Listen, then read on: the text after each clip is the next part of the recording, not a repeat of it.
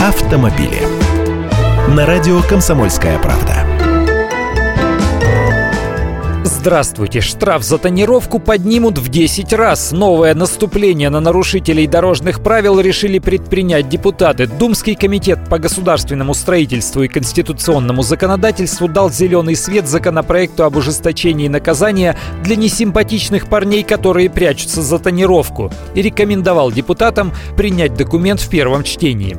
Сейчас за черные, как гудрон, стекла водителю полагается штраф 500 рублей, и номера больше не скручивают. В случае согласия депутатов штраф за это нарушение вырастет до полутора тысяч рублей, а за повторное такое нарушение в течение одного года штраф дорастет аж до пяти тысяч рублей. За красоту надо платить. Раньше, кстати, в этом законопроекте еще и лишение прав прописывалось, но теперь эту суровую меру вычеркнули, права останутся в кармане. Кстати, про ГОСТы. Сейчас путаница у многих в головах, потому что раньше ограничения были одни, теперь другие. Задние стекла и стекла задних дверей по-прежнему можно хоть кузбасс-лаком закрасить, а вот светопропускная способность ветрового и передних боковых стекол должна быть не ниже 70%.